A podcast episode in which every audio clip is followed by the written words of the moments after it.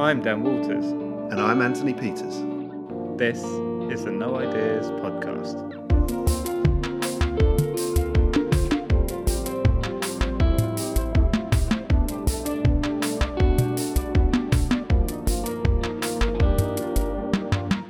Welcome to episode 10 of the No Ideas Podcast. Yeah, welcome. Uh, today's episode is with Danny Sangra. Yeah, so um, if you don't know Danny's work, he's a filmmaker and illustrator, uh, artist. I he guess isn't uh, a savant, where he's good at everything, I think. He's, he's brilliant at everything. Oh, okay. He's kind of multi talented, and we highly recommend that you go and watch a few of his short films before listening to the podcast. Yeah, all, all the links to um, a, a load of our favourite shorts of his are on the website. Um, and also, he's done one feature film, Gold Bricks in Bloom, that which we discussed quite a bit towards the end. Um, and it's a brilliant, it's a brilliant feature. All, all his work's great, and it's well worth checking out because we do discuss quite a lot of different bits and pieces Yeah. from his career. So, as always, we met at Brighton Station, yeah, we did. and we've got this little thing going on uh, every episode now. Uh, where I get to the station first on the train, Dan's waiting for me, and I try and take a photo of him and send it to him on WhatsApp before he's even noticed that yeah, I'm I've there. still not managed to beat you, have I? Uh, this time he was looking out for me and hiding, but still didn't manage to pat Yeah. me. So uh, that's So normally that, how that we must get be 10-0 then. ten at the moment. But you know, you didn't know the rules the first couple of first couple of times. So we then uh, had our normal routine of we get something to eat and a coffee, and Yeah, then And it's always sunny when we do these always sunny. It's pretty unreal, really. Yeah. So then we got the train up to London, and then the tube across, way out beyond Walthamstow. Yeah, Uh, and arrived at Danny's just as we arrived. We we got a message from him saying he had to go out and uh, work on an edit in the morning. Um, so he was going to be a few minutes. So we just hung out in the sun, didn't we? Yeah, Waited for him to come back. gorgeous. And when he arrived, he was what five inches taller than we yeah, expected. way taller. I mean, Dan's pretty tall, but Danny Sangra was like taller than both of us. And also, his house is quite a, an unassuming mid terrace, but Yeah. inside it was absolutely gorgeous. So many books that I totally should have put in my bag. Um, great artwork all over the walls. he he like it's- decorated some of the walls, hadn't he, in um, kind of hand painted murals.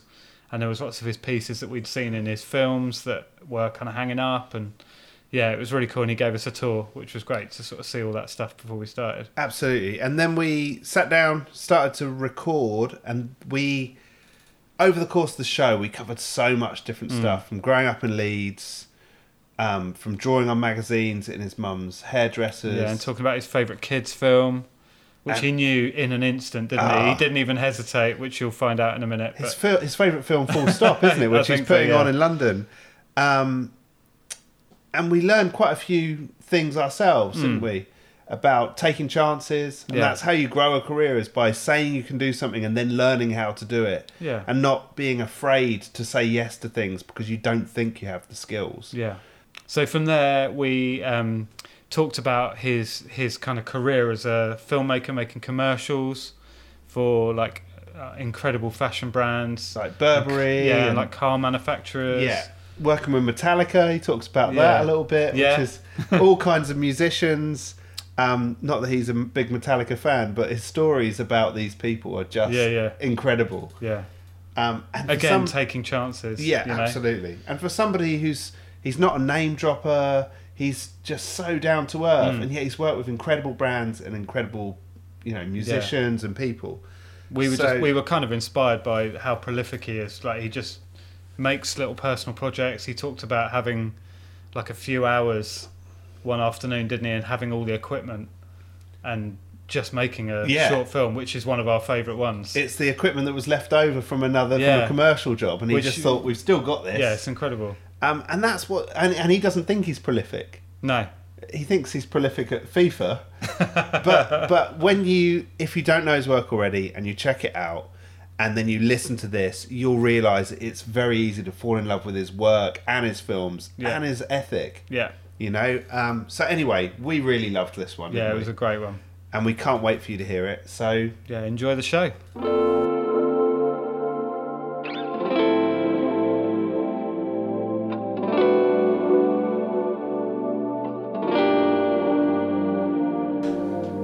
Opening scene Danny Sangra, an artist, illustrator, and filmmaker, enters the room and sits before a microphone, ready to share his stories and successes in a life changing interview akin to Frost and Nixon 77.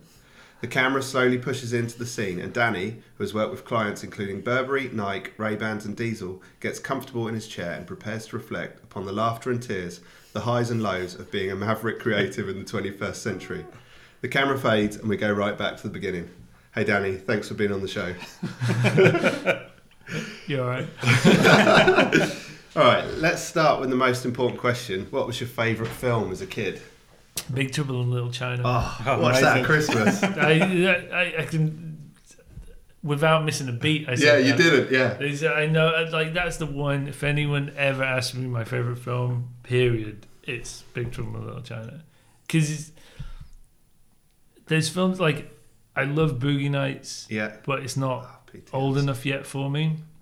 There's a few other films, but like Big Trouble in Little China, it's not just a film; it's everything that I remember that that I associate with. Like, you know, I was like five years old, and my mum came back from the video store back when there was video stores, and was like, "Oh, the neighbor downstairs said you'd like this film, whatever."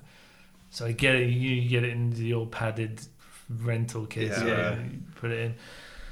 I remember like the the the flat that we used to live in, and we were super broke at that point. And most importantly, I'd always every weekend I was allowed to get like a video out. You know, Friday night, and you got it. Yeah, man. And we used to get it from. It was like the corner shop that had the little things, but it had like you know video rental stores had like the crappy carpet, and it was just that feeling. So for me. Because my biggest regret in life was that I never worked in a video shop. I was never I was like I wasn't hired no one took me on. It wasn't like I didn't try, but that's like my biggest loss in life, not working. But so whenever I say Big Trip in Little China, yeah, it's a great film, but it's that. It's like that's that smell of a video that everything about it. That's what it. It's a moment in time as Yeah. much as a. But I watched it at Christmas and it's still amazing. It doesn't it doesn't stop, right? It's No. relentless. Yeah. The, it's the pace of it is just yeah. But I also, could, I, this whole podcast could be me just talking about Big Trouble in Little China. amazing. way. No, that's maybe that's a that's another another time. Um, yeah, saw it at Christmas, and what I loved, I didn't notice when I was a kid because it's like this is an exciting film. You Mm. can tell there's something amazing. Is how it sends up America. Like the American is Yeah. the clueless character That's, it. why I didn't do well. Oh, really? So the beginning bit, you know, it's got that guy Egg Shen. This is where I get nerdy. And, and he's like, uh, and the guy's like, "What happened?" He's like, "Don't you say anything about Jack Burton. He's a hero." Yeah. They had to put that in afterwards Oh no, to tell the? American audience, like that he literally says he is a hero Yeah. before the film starts, just so you know. but he's not. He's not. No. He's essentially the sidekick Yeah, he totally to is. To the non-American, uh, you know, to the Chinese American. He is. He's the comedy. Yeah. The comedy sort of sidekick. But they weren't having any of it at that time. Yeah. It's um. Oh man, I'm so glad I watched that at Christmas because otherwise it would have. It's been 20 years since I last I'm saw going to need it. to watch it again. Ah, We see from that, this is when, because I've got that film diary thing, and uh, I've started doing this thing called a chain month where everything has to be related to the previous Mm. film. I can only do it like once a year because it. I just did one this month actually. But the thing from Big Trouble in Little China is you get the three storms, and the three storms came from um, uh, Lone Wolf and Cub. So if you ever watch Sword of Vengeance, they're from that same guy, same style or whatever. So you can like, there's so much stuff you can link from. from Amazing. film. Anyway. Oh man, I we, we knew it was going to be like Yeah, this. it's We good. knew. Sorry. Uh, so can you tell us a little bit about where you grew up and what your childhood was like? Yeah, I grew up in Leeds. Uh, I was born in 1980, so through the 80s into the 90s. Uh, on a, my parents went back from when I was four, so it started off all good and nice, and then uh, we lived in Spain for a minute, and then yeah, and then you know lost all our money, and then yeah, it's like a it was a council estate in Leeds called the Queen's Hills. It's a big Jewish estate. Okay. It's a Jewish council estate in the middle of like two other council estates. But um, it was all right. There was like 20 kids. It was always, you know, 20 kids and no dads. Yeah, that's what that's what it was like for So, me. yeah. Um, do you Uh, what did your folks do? Uh, hairdressers. So my yeah, my mum still is a hairdresser. Uh, my dad was a hairdresser, but he, I you know like I mean he was Sikh, so in that era, all that side of the family heavily artistic or at least creative, and they were all like you know my granddad was a carpenter, so there was always this hands-on kind of approach. But I think my dad, if he was probably from a different era, maybe a wealthier background, he probably would have done photography. Okay. was- that's yeah, that's what everyone thought I was gonna do. Because you've mentioned before that your uncle and your dad both did a Yeah, lot, uh, yeah. took a lot of photos. Yeah, my eldest uncle, um, who's actually an engineer, he, uh, he used to design oil rigs up in Oh, nice. for like BP and uh, for Shell, sorry. And um, but yeah, they all still make stuff. But he used to take a lot of photos. But my dad was like the one. He was like the you know he was the one who, I think because I was really young when he put me onto all that stuff. Like even films, um, he, the first film I can remember watching and I didn't know it at the time was like Kurosawa films. Okay. And that's not me trying to be like, oh, Yeah. I didn't know what it was. It was just because my dad did martial arts and he was heavily into like, um, you know, Asian culture. But um, he just loved Kurosawa and Kubrick. Yeah. Was so Nice. I, I didn't know Wow. what I was watching. You, you know, Right, yeah, just yeah. like, I Yeah. don't even know if I enjoyed it. I just saw it. So yeah. Wow, that's nuts. Wow. Um, do you have any of their pictures, their photographs? I do. Uh, I do actually. I actually posted a couple um, that my dad took because Leeds Carnival's like the second biggest carnival, so we kind of grew up. A lot of my family was involved in that, um, and I found a bunch of his stuff after he died. Like, um, yeah, we picked out a bunch of stuff. So I think I did a little post about it. Okay. I think my agent then posted a little story about it, but it's quite nice to see. We've pillaged your Instagram. We'll have to go back. It's just like Yeah, so is- much different stuff. Yeah, no, it's not. it's not well curated. Uh, Um, so at this point, you, you decided to draw instead of doing photography. Why, why was that? I, you know what? Right, I can tell you the, the day I started Right. Drawing because before I was eight years old, and I was in my mum's. My mum had a barber shop at the time, and she had those big barbershop chairs, you had big heavy ones, this big red barbershop chair. And I was swinging on it, and she was she was working, she was cutting someone's hair, and she was like, "Be careful, you're gonna fall over." Obviously, I fall over. it lands on me, and I'm like kind of a bit shaken. And so her assistant at the time sort of sat me down, and just to calm me down or something, she just it, it was a he actually. He was like, um, "Can you draw this cartoon?" And it was a Tom Johnston comic strip from like News of the World or something or a Sunday thing. And I started drawing. I can still draw that character to this day. So I started just drawing like that, and then he showed me how to like do the figures made out of sausages. You know, like, yeah, yeah. and then I, it was the first time I think I, I just enjoyed doing it. I was like, oh, I think I'm quite good at this, and and I just like drawing. So I just would draw cartoons and really i to just make up little stories with cartoons. But that's how it started. And then my mum was the sort of person that was like, you know, receptionists would come to get a haircut, and they'd bring me in like you know the old computer paper with the spools on the Yeah, side, yeah. Yeah. Just a box Dot of that. matrix. back Amazing. then, Yeah, and I just like draw on that, and that was that was it. Oh, That was everything. So Just yeah, chills again. it's normally good. If I get chills, it's normally. A, a good sign, isn't it? oh. Um, so do you have any siblings? Mm. no, um, only child. But Okay. I come from a big family, Yeah. so like, especially in Indian culture, you kind of like your first cousins are more like your brothers and sisters. Okay. So there's like, I don't know, it's like twenty of us. Right, okay. I'm the middle of pretty much everyone now. A proper tribe then. Big, yeah, big no, birthdays and Christmases. It is, yeah. but the age range is like massively. Like the ones older than me are like were too old to hang out with me, and then the younger ones were too young. So there's like a few of us in the middle that you know they're like my like little brothers and sisters. Yeah. But yeah, Did you get on well with your folks? And, uh, not with my dad. No, we didn't. We went through a massive period of like not getting on at all. We clashed a lot. Was that in your teenage years? Yeah, teenage years. You know when, you know when you sort of from that kind of, especially like a single parent family, suddenly when your dad comes back on the scene and you've had to be the man of the house at 13 it's there's gonna be a clash. But um yeah he's a big drinker as well so you've got to put that into consideration. But uh yeah but yeah he's pretty tough as well as far as like drawing and stuff. What do you he mean? was, Like, he was a beast when it came to that. Like, the, like it was so strict for me to like how I did things and what I had to do, and like you know, do you know what I mean? So like, but he kind of set that work ethic in mind, but there was always like a level. wow. So he supported your drawing, but just, but like pushed you to be. Yeah, my mum supported it in a loving way. Do you mean like Mm. you know, like when I was like fifteen or something, and I wanted to do work placement? She was like, "Well, where do you want to go?" And I loved manga, so she was like, "Well, let me find out about that." And she found out manga had the headquarters in Hammersmith at the time, so I did my work placement with manga.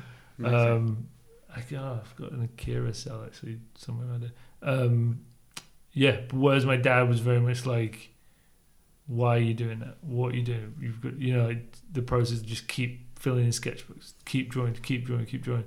Um, but he kind of told me photography. But I think I didn't do photography because it was too expensive. Yeah.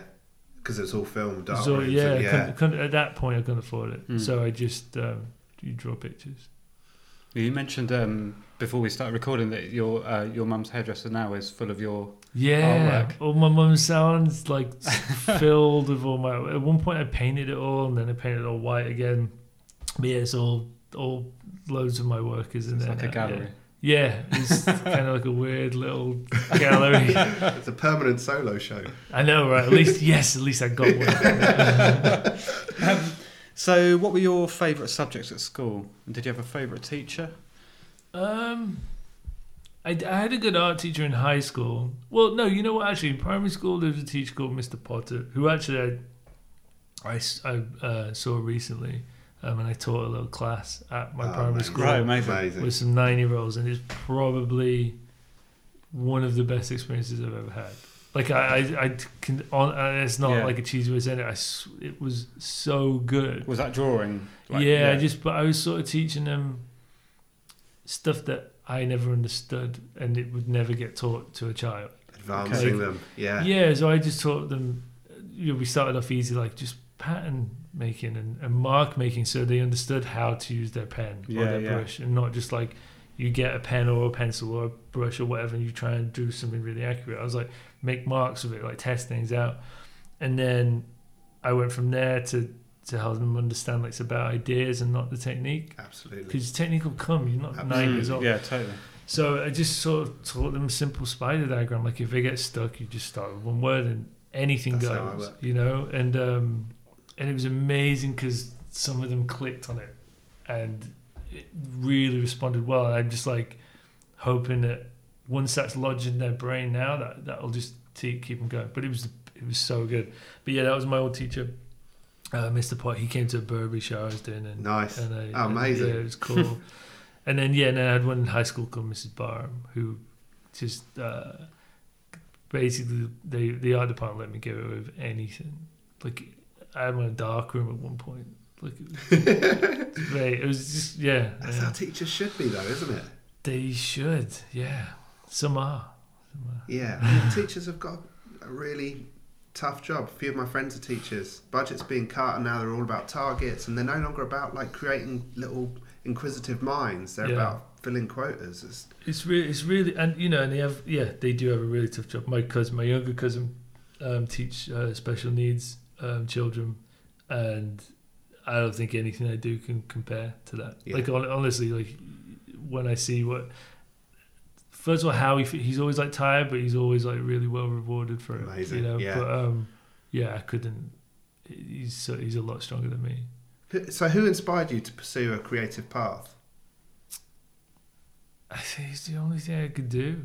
I Okay. wa- I don't think I was good at anything else. Like I, do you mean like academically? Absolutely. I didn't. Um, I didn't. I think if I was from a different background, I may have enjoyed writing earlier, but that came way later. Um, but it was, my mum was always like, just whatever you do, just love what you do. She's just like, if as long as you do that, you'll be all right. You Mm. don't need to make millions. It don't matter about that.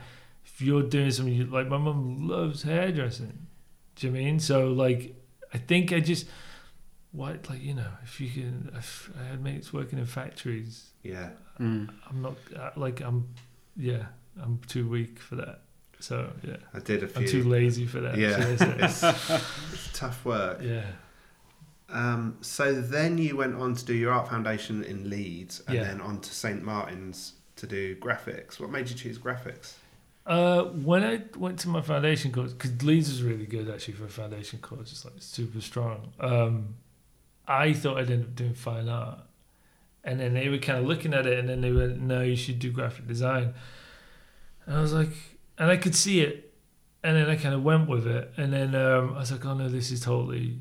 It seems to be the sort of way for me, especially in that era. Graphic design Mm. was was starting to change at that point. Yeah.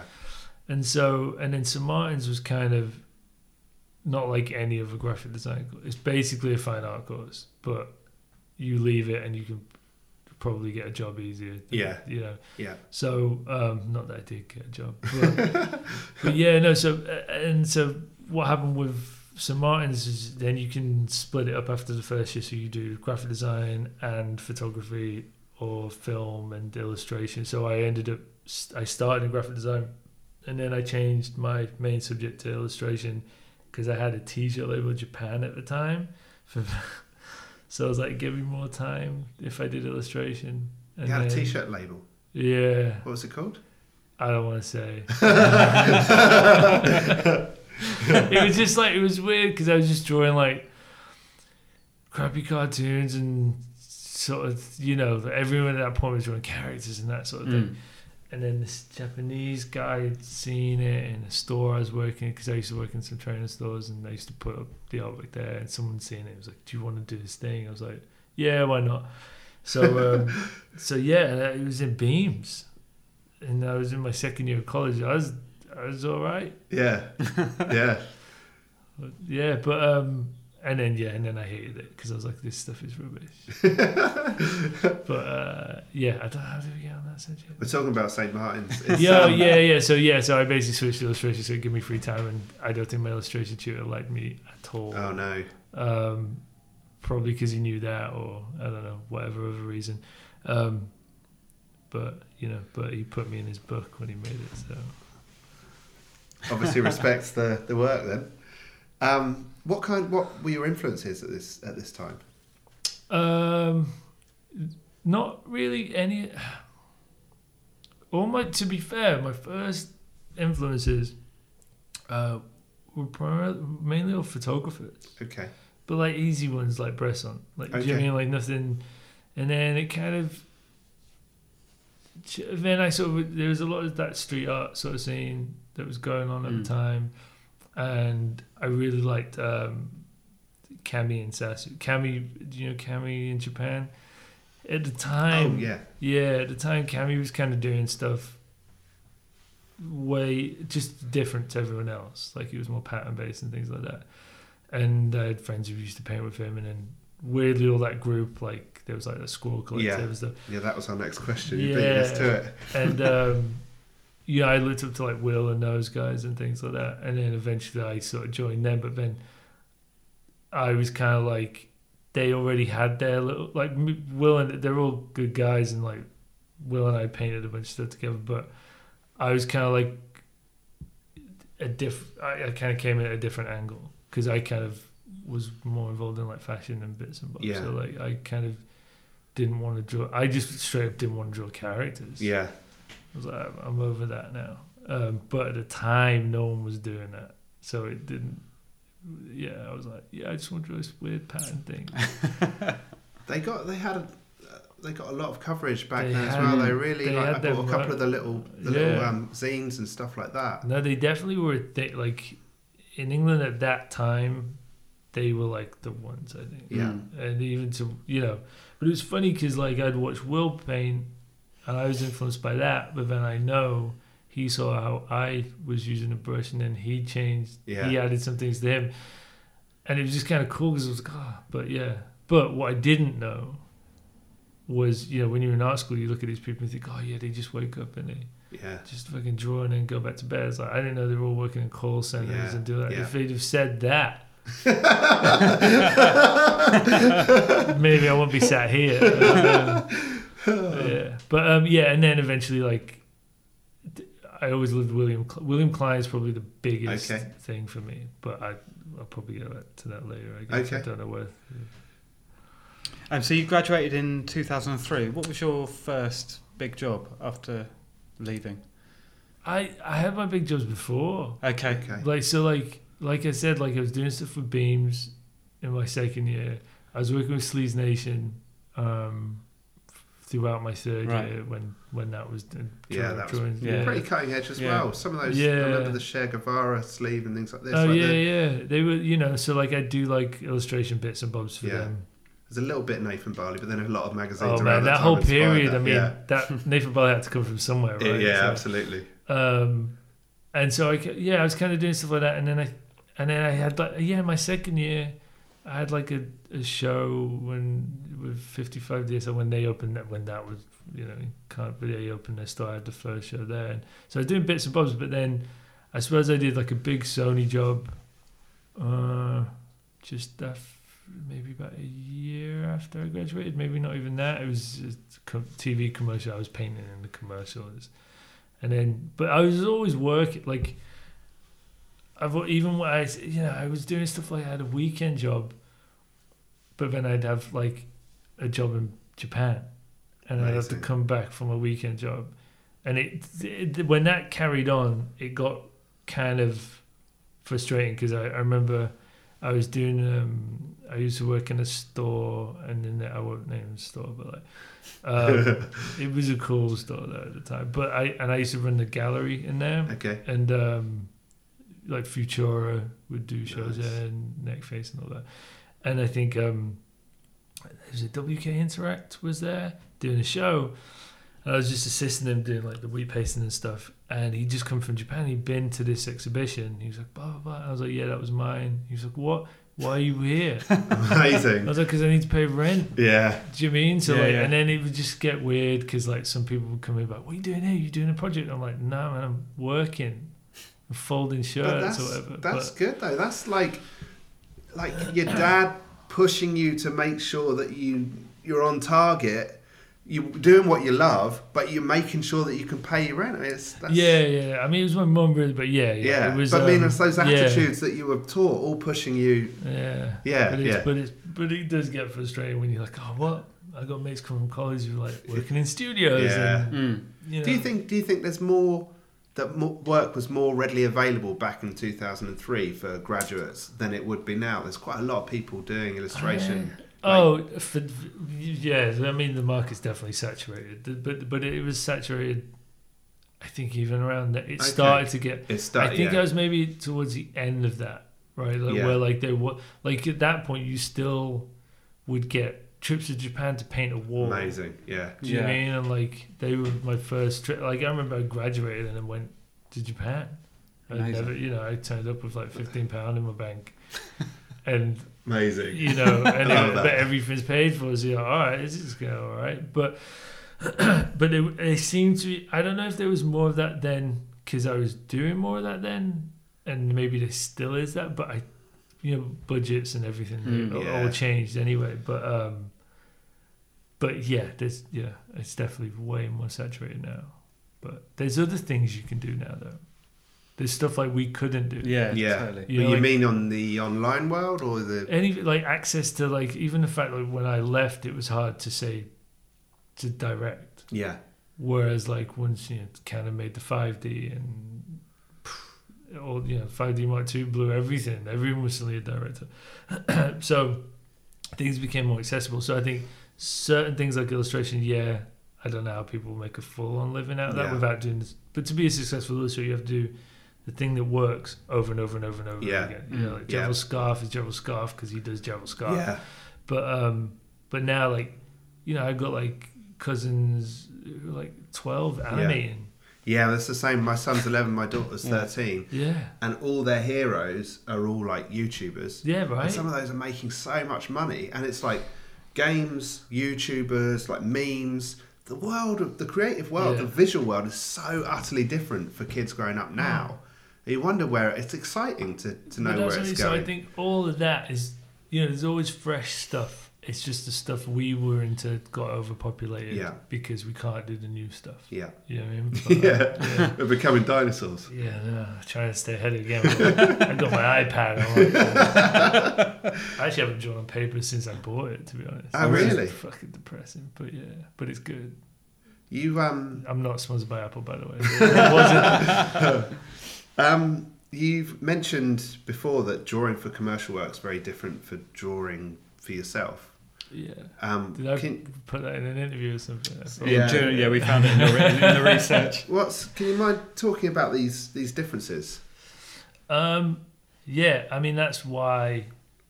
That's partly why I ended up doing film because I went through a phase where I was looking at my work and like, oh, it doesn't even look like my work anymore. I didn't even like it. But I think, and then you've got to get comfortable with what you do. Mm. And so I went through a phase of, you know, it generally, when it comes to sort of commercials and things like that, they'll look at the work you've already done and they kind of want, because it's a safe bet, right? Yeah, absolutely. They're like, well, can you do something like that for us? But a lot of my personal work is very free form. You know, like I write whatever I want Mm. to write. But uh, in the early stages, the big thing is like, well, you need to get like, it'd be good to get like a Nike client, it'd be good to get like whoever, whoever. And so you start doing that, and then when you're showing people your work, you need to show them your brands. So you put in the Nike job, or you put in what, and then you put in the jobs where it was like the watered down version of the watered down version, and then eventually, you know, you might be getting working, but then where uh, I'm not, you know, I bring everything back to you got to think about why you started doing it in the first place. You did it because you loved to do it, and you just you felt good if you finished the picture, and then you moved on to the next thing. And so I try and keep reminding myself, you just you keep working. It's not like it doesn't end. You know what I mean? So like I just like well, I think that's why I do so many different things because I've worked it in a way that I used to get bored of illustrating, and when I got bored, I was like, all right, what do I do now? so like then I made it so when I got bored, I could then make a short film, Yeah. and then when I get a bit bored, like if that's taking up too much time, I can draw again. And now I could do, I could take photos or I could write. And Yeah. to be honest, now I spend more of my time writing than I do anything else. But I, I kind of, I lose patience really, really quickly. Yeah. And I'm weirdly lazy, so I don't know how. Lazy and massively prolific. Yeah, right? I don't get how that works. to say that I spent the last month just playing FIFA, um, you know, would surprise some people. Dan Um, so- Dan plays FIFA a- Yeah. an awful lot. Occasional is great. I've, I, Um, so we, uh, during our research, we read that you rediscovered a love of drawing at an artist resident in the Bahamas. Could you tell us oh my about god, this? that sounds so. oh, like such a dick. how, how did that come about? No, that actually came about because, sorry. After I was saying to you, like, I I sort of went through a phase when I was looking at work and I wasn't happy with it. I just was like, I don't feel I'm any good at it. Um, I was like, I'm just gonna sort of roam around a bit. So I just left England for a while, and I was in New York for a while, and I had my, I was with an agency at the time, who uh, really caught like Camilla Lowther, and um, there was only like me and Julie Verhoeven on that roster for illustrators, and the rest was, I mean, she's like the queen. Like you can't, I mean, it's Julie Verhoeven. So I was, and I was like 25 and like way out my depth. Lazy. So it wasn't kind of working out for me. So I kind of left and I was like, you know what, I'm just going to leave England for a while. So I kind of just roamed around and just took in stuff. And I, I suppose that's when I sort of started writing a bit more, but just not thinking about Mm. it. As I just didn't want to draw. So then I ended up, my friend had done this artist residency in the Bahamas with pop up art studios. There's a really good bunch of people there. And he was like, I didn't think you'd want to do it because I didn't think you'd like the sun. I'm like, why do people think? why do people think I wouldn't like sunshine? What human being? So yeah, so I was like, no. So they were like, look, you do one month or two months. So I was like, I'll do two. Because in the back of my head, I was always like, oh if shit, it's the fan. I just want to live on an island and sack everything off.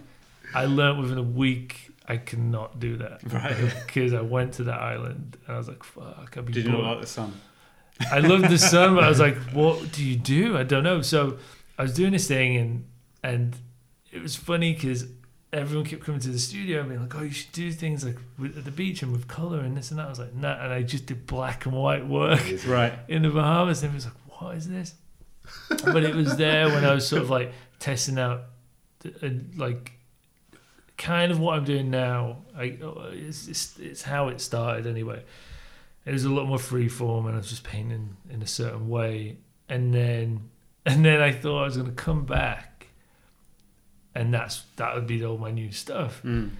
But what happened was I came back and just was like, fuck this, I want to do film stuff and make short films. Or like make fashion films with friends. And so then I just didn't do any of it. And then I just started making little films with friends. Okay. Um, a lot of my friends were directors at the time. And I was I was on the friend shoot and I was seeing how he did it. I was like, oh. And we had a little, little music show that we did in a friend's pub, which was probably the funniest time I've ever had. A music show. Yeah, it was called the Knockin' Shop, and it was it was like a cross between it was like Reeves and Mortimer meets the Amazing. Word, Oh, amazing. and Love it both was of those. honestly, I mean, we'd get there at nine in the morning, we'd leave silly times, but when you're in a pub owned by your friends, and it's a really cracky pub as well, um, and you're like, what am I doing? And it's just random cooking shows, and fake rub. It was so bizarre. And but that's what I because I wasn't really directing at that point. I mean, Ollie was doing that, and I would just write the scenes and things like that. I think that's what I, I honestly it was the f- most fun. Like, Do I you think that's what put the wind in your sails for the for the rest of it? Yeah, because I, I, yeah, I guess so. It, it it definitely helped it. I think it was more just like.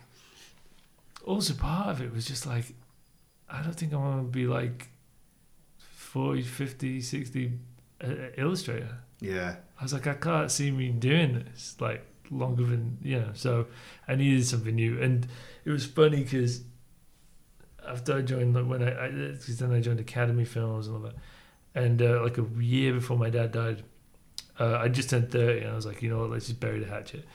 And I went to see him, and we were sort of talking. And I said, and the first thing I said was like, "Oh, have you seen him doing film stuff now?" Because that was his like love. Yeah. He goes, yeah. He goes, I don't know what took you so long. Because he always thought I'd go that way. And I was like, oh, okay, right. And that was like that. But yeah. That's amazing. So it was, and then when he died, then I, then shit hit the fan. Like then I really like churned out like 13 films in a year. And I'm not sure if that probably had something to do with it. I don't know. But I just really was like, oh, I'm just going to make all this stuff. I don't care Mhm. if it looks good or whatever. I just want to get all these ideas out. So, yeah.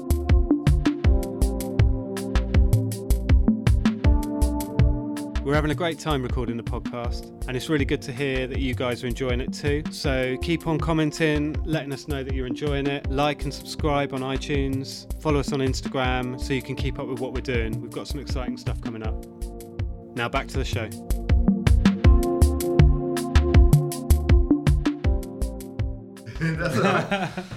Someone was shooting a documentary about me, and they went back to Leeds, and I was with all the crew and whatever. And I got friendly with one of the camera guys, and the camera guy, and they all seemed to be impressed with the fact that I was such a film nerd, but I didn't do film. And so we sort of talk, and then one day I happened to mention, I was like, oh, I had this idea for this photo shoot because I built this set in my bedroom at the time. And I was going to do it as a photo shoot, and then someone was like, "Oh, why don't you make a little video out of it?" I was like, "Oh yeah, I could do." So then one of the camera guys had been working with this design group, and was like, "Look, they like your work. They said they wanted you to paint a mural," and I said, "Well, all right, I'll paint a mural if they pay for this video." So they paid for this music video, but the best thing about this was I'd never shot anything before. My ex girlfriend was, who was my ex girlfriend at that time, was a producer, so she was she was getting into producing. So she was like, "Well, I'll help you out and be a producer on it." My flatmate had just quit his job, and the next day he was supposed to start his new job. and so he had a free day. So he's like, "All right, I'll come help you." So we we turn up to the studio, which at that from that point on, I wouldn't get a studio set up that big for the following two years. Right? Right. so we walk in. There's like a full team there, massive green screen studio, For, it was like the works. And my mate just like whispered, he's like, "Do they know you've never done this before?" I, I was like, I was like, "Shut the fuck up." Just like let's just just get through this. And it was cool. It was good. You know, it was what it was. It doesn't look like anything like my work now, but Yeah. you've got to do these things. So Absolutely. I did that, and then after that, then I just like make little films with friends who did like like musicians or whatever. But then I would more work with friends of mine who had like fashion labels, like Yeah. just starting out. And we there's no rules in fashion, so I could do what I wanted. Amazing. Um, and that, and then from there, um, this guy Morgan had just started at Academy Films. I think I was before me. It was like the stop motion animation music video wave that came in, and then my wave was kind of like there was a lot of us making fashion films, and these production companies thought they could make money off that, so they took us all on. They didn't realize fashion films predominantly art films, and it don't kind of work that way. So, um, but I wanted to do like narrative pieces, but I had no narrative pieces. So, and you and you can't win pitches for narrative scripts if you haven't done narrative Mm. scripts. You can't win a car commercial if you've not done a car commercial. yeah. It's a You've done abstracts for fashion. yeah. Like, yeah. you have to show that you've already done it to get it, which is catch twenty two, right? So um, I said, no, I'm just going to go off and I'm going to make. So oh yeah, so I joined Academy Films at that time. Made a couple of music videos I didn't particularly like, um, and then just was like, no, I've got these little ideas for short stories, and they kind of didn't really care.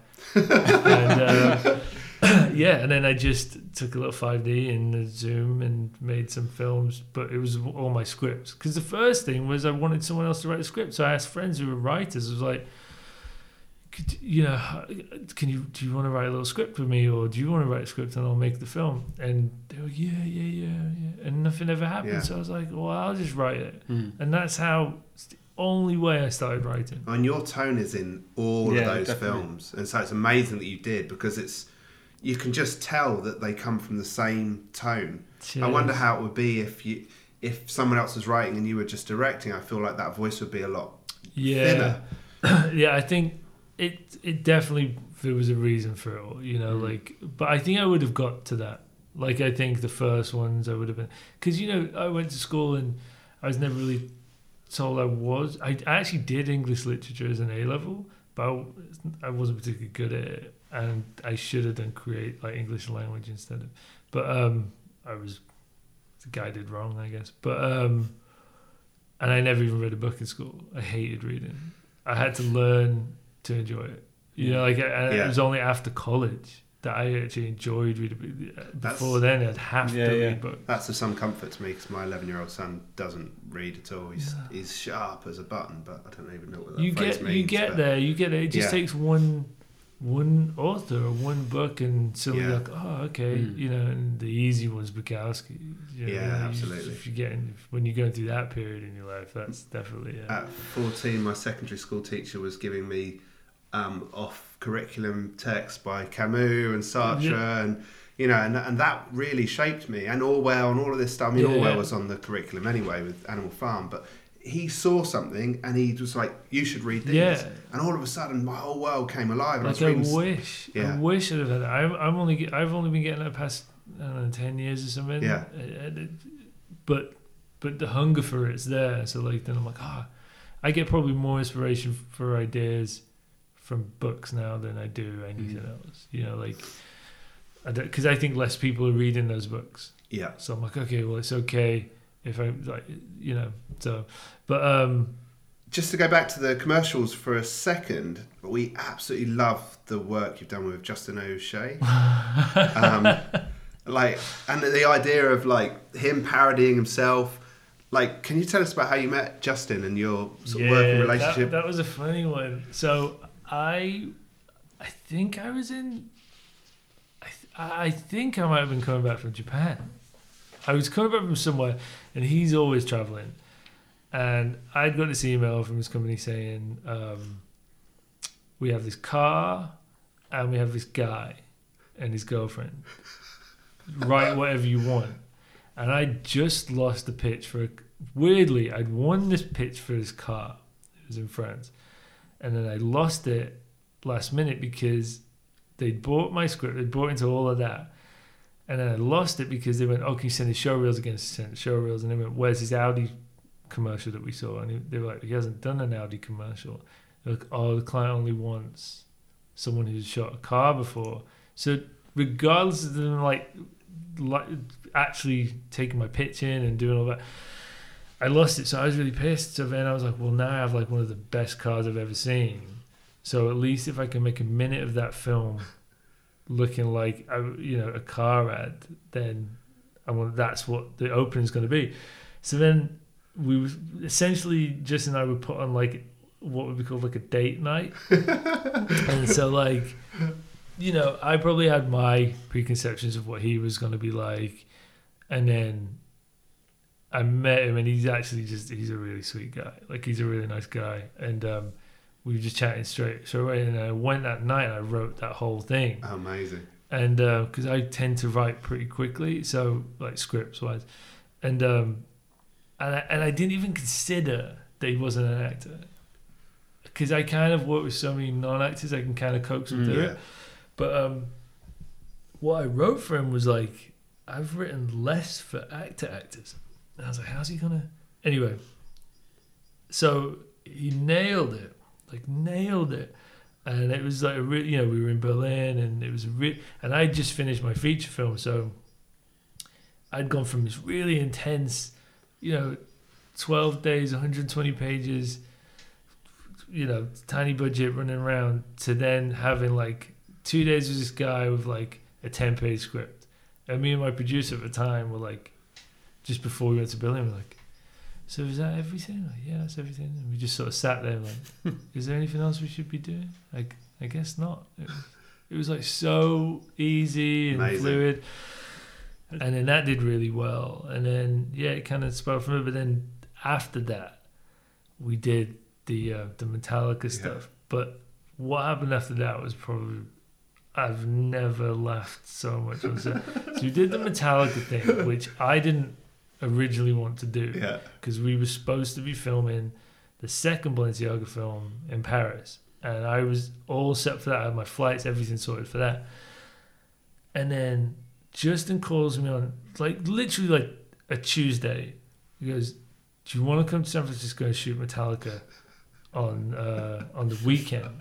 And I was like, "No, because the like the following Wednesday we had to shoot this other film." I was like, "I can't, I can't do that."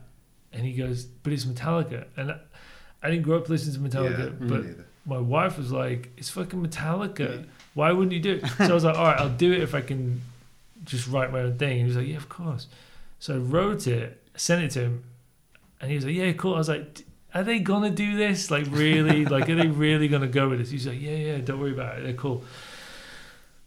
So then the Balenciaga thing gets postponed anyway because Justin can't be there, and so we fly out the, for the shoot and for the Metallica thing. We do the Metallica thing, which is pretty funny. Rob was the best one out of everything. It's a good punchline. He a really good yeah, punchline. he was a nice. They were all nice guys. Um, but uh, Rob, Rob was really good, and um, so I, he's in the background of pretty much all the shots, just trying Yeah. to like do the head. Yeah. and um, so that was all good. But then I just I just shot somewhere else. We've gone there.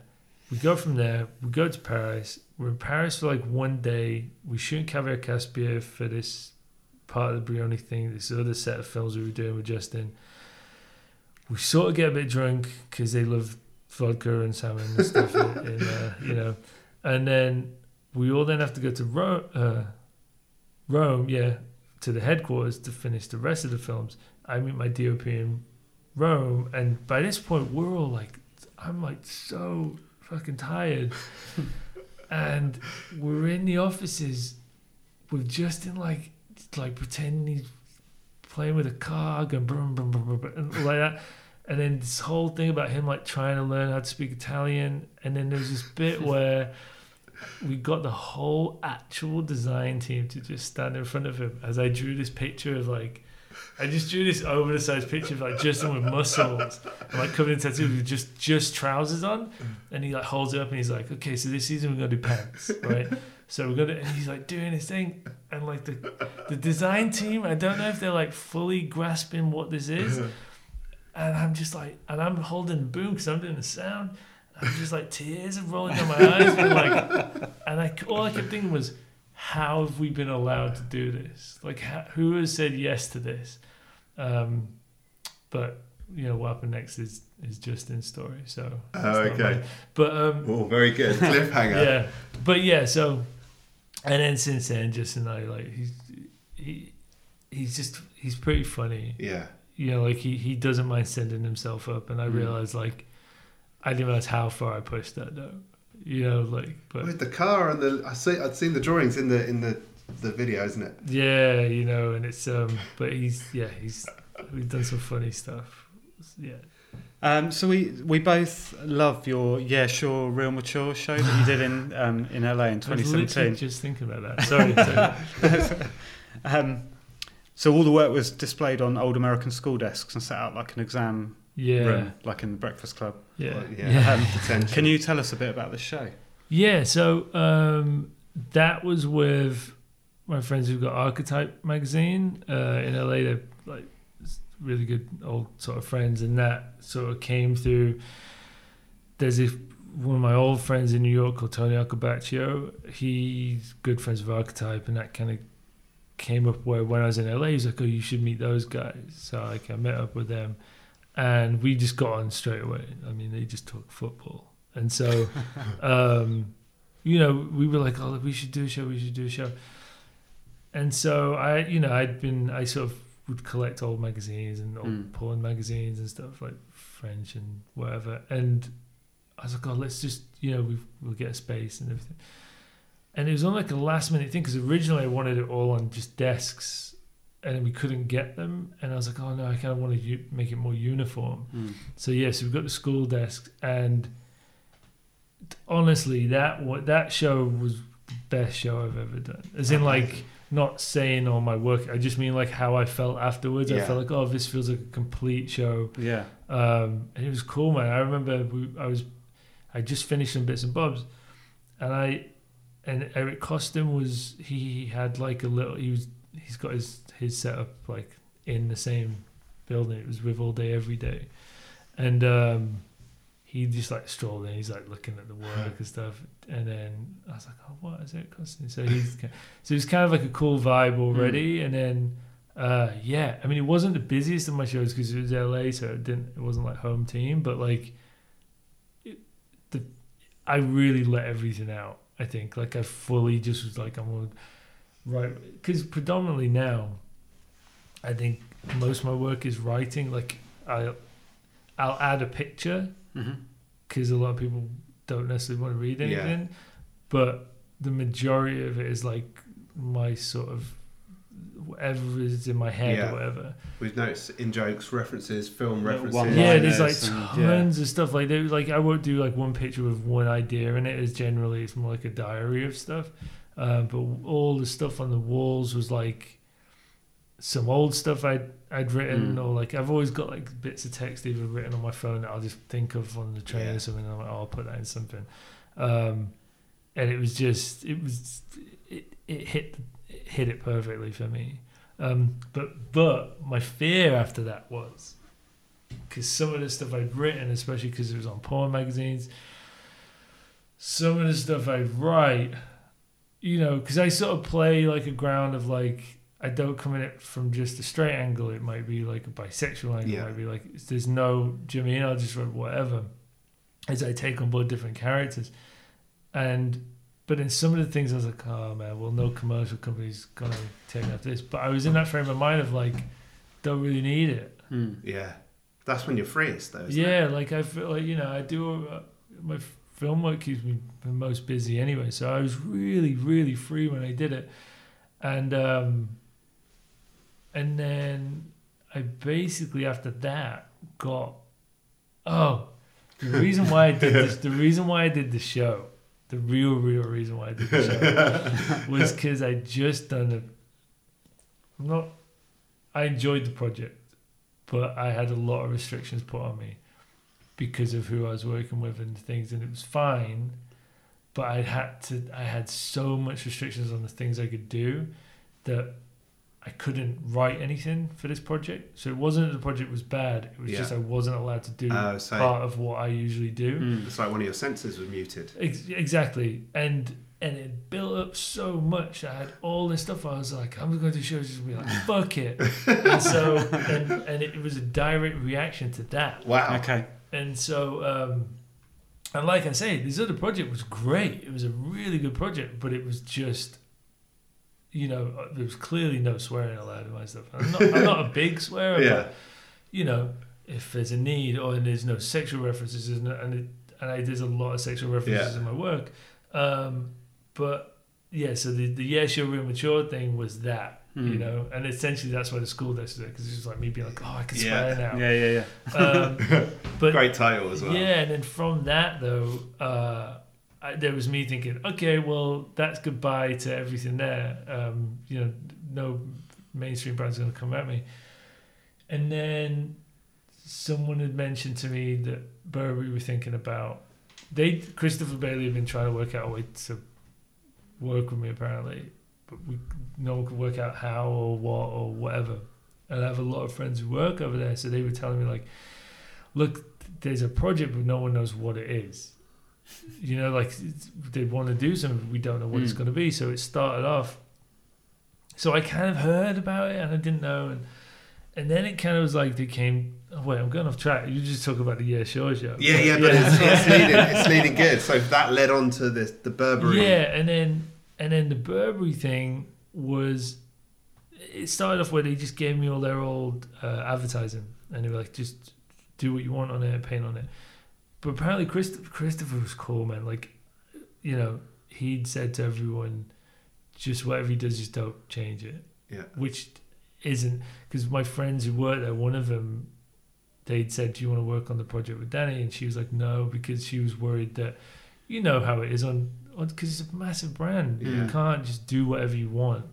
Or so I thought, and then so she- you know she was worried that it might affect the friendship or whatever, but it, it, turned out really good. So yeah, so I basically started drawing on all the old advertising, thinking. Uh, they'll post like three, Yeah. and that would be, you know, it was a Mm. cool job. It was really cool. Was it proper vintage advertising? Like what Yeah, yeah, But they sent me. They had, it was amazing because like they sent me like scans, but every print was on a different form of paper just to see what paper I liked. Nice. Like the level Wow. of precision within that company was crazy.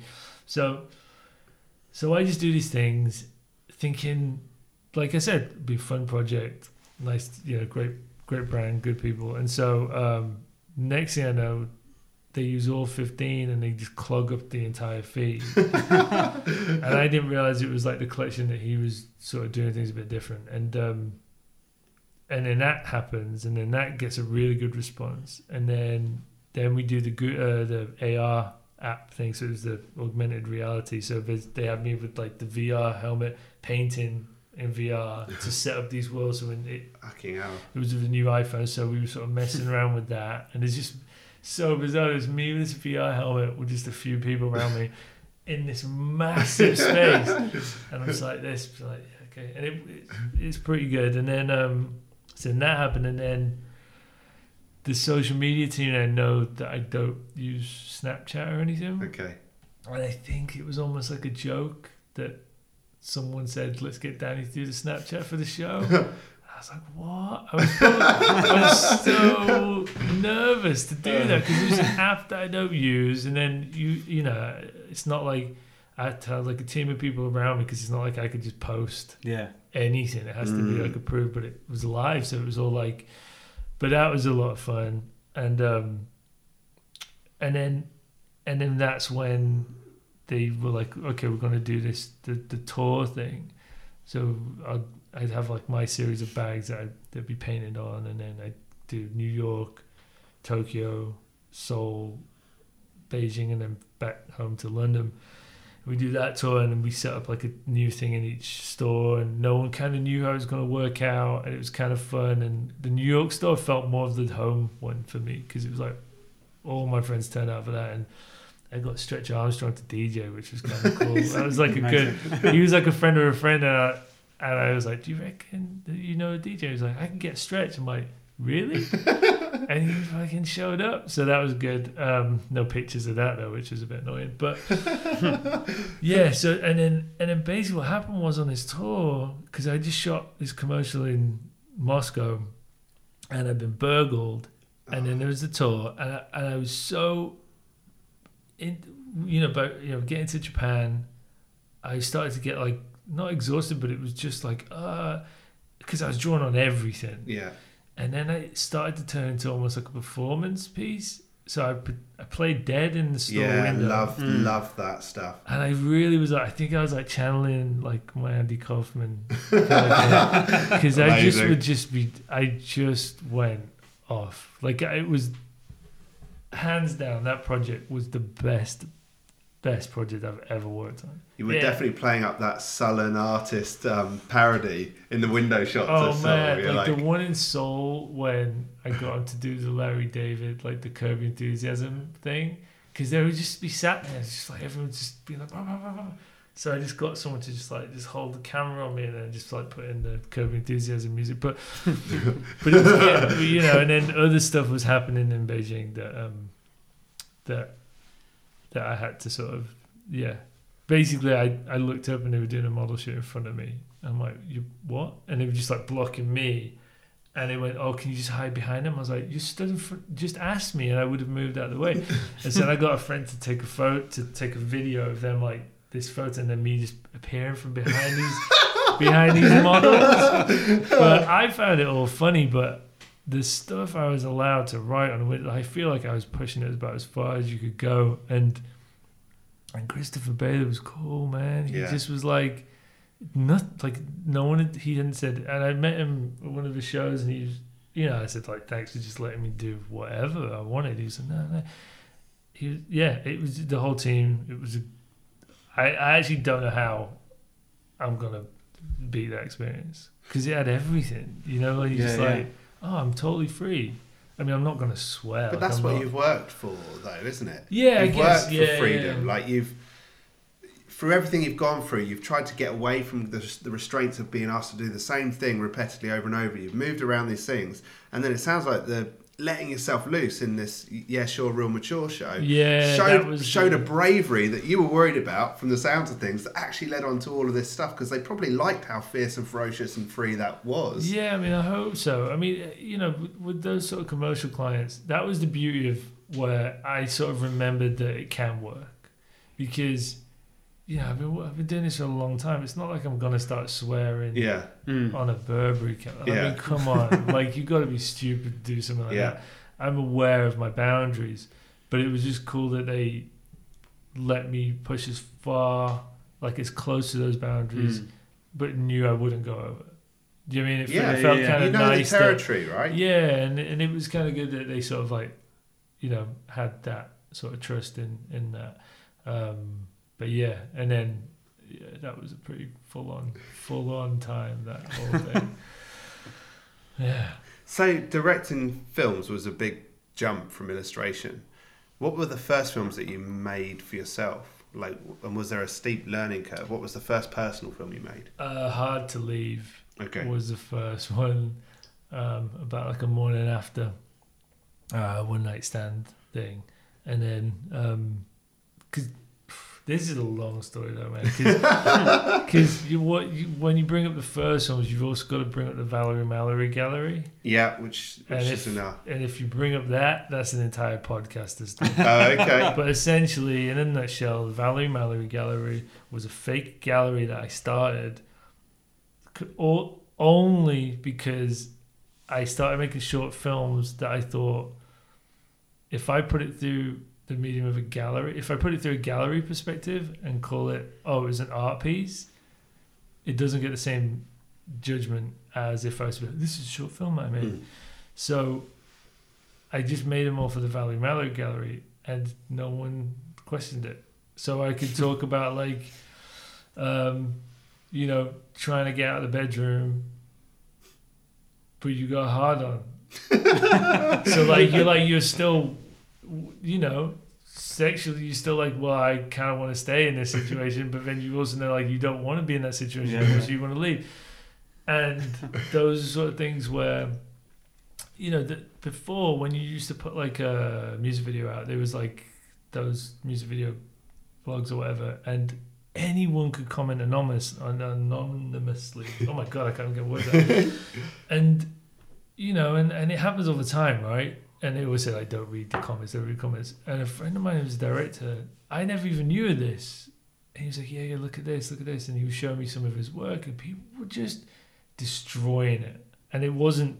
There was no need for it either. That was Mhm. that was the worst Yeah. thing. And I wasn't from that kind of background. I'm from like an art background where it's like it's, it's not that type of criticism, especially in fashion. It's not like that at all. And so, so I set up the Valley Mallory Gallery, and put everything through them. To them. Um, and yeah, so I made Hard to Leave was the first one, and then the second one was 10 a.m. Margarita, which was me suddenly because I love sci-fi. So that was me. I call it like a casual sci-fi, but it's like, so essentially that was me as an illustrator, bringing home all my problems Mm. and moaning to ex-girlfriends, and not taking into consideration what they were doing, right? Because I was selfish. Yeah. But then, you know, in that story, she's won a trip to 1965, I think it was. she wanted 1969, but it didn't. so, and then, you know, and she, and he's like, oh, yeah, yeah, cool, okay. But yeah, today for me, it was like really tough. Not taking into consideration how amazing this thing is, and even she's not taking it in. And she's like, "Oh, what happened?" And then when she does go back, she ends up it's actually like Hull in 1965. It's like, because I was like, how am I going to film 1965? So I was like, well, parks haven't changed for decades, so we just shot it in the park. Um, it could be anywhere. So that was, I feel like, and it was the first time. It wasn't the first time I worked with Tim because we'd done another little short, but no narratives. It was like the first time we'd sort of done something like that, and he brought Maggie in, and I've worked with those two ever since. Yeah, you've worked with a, you've collected a, a lot of friends, Yeah. creative friends, and and it's the same with the Valerie Mallory Gallery actual. Sh- I love saying that actual show. That was people see- like you Christy actually- and yeah, stuff. Well, yeah, just yeah. I, Well, we took it to see Japan. but yeah, yeah, that's what I We mean. actually Like, did a proper show with the Val Mallory, Valerie Mallory guy. Because we, were- we were going to Japan for my wife's, not my wife then, but uh, her 30th. And so my friends over there were like, oh, if you're coming over, do you want to do a show? And I was like, not, not really. I mean, yeah, but I said, but I'm coming over with a bunch of my friends who were all part of this gallery. That, and they went, oh, the Valley Mallory guy. I was like, yeah. They went, why don't you do a Valley Mallory show? I was like, first of all, you do know it's fake, right? Because we weren't telling anyone really. I was like, you do know it's fake. They went, yeah, yeah, but we love it. So, so we set up that show, and then my friend Kat, who was, I'd done these little short films. Her, she was called Anne Margolis, and all that. She was this performance artist, this rich girl performance artist who you never see the work. So we've been doing those shorts already, and people thought they were real. So I was like, fuck, it'd be even better if we actually go to Japan, document the whole thing, and have her perform live at the show. amazing. That that you've got to watch that video. man. If you haven't, like that was that was the cat just nailed it. But she comes out, she comes out Uh, uh, at the show co- in a black hoodie, but just covered in black balloons, and just like silently just walks in front, and the whole crowd is just silent. And then she just starts popping them one by one, and then eventually she just goes after she gets the end one. It, it just says nothing to see here, and she goes, ah, "Art is dead." It's like the most, the most, the most cliche Yeah, stuff, and everyone's just like, "Oh," and then she just goes, ah, "Art is dead." Arigato, arigato, and it was like, everyone was like, "What is going on?" Because half the people knew it was fake, Yeah, and the other half didn't yeah. have a clue. They were like, "Are these guys for real? This is terrible." um, so yeah, so so all the first films had a sort of sense of freedom because I was doing it through that, and I was like just testing waters. But um, yeah, I think I did those. Those two were the very first two. Yeah, yeah.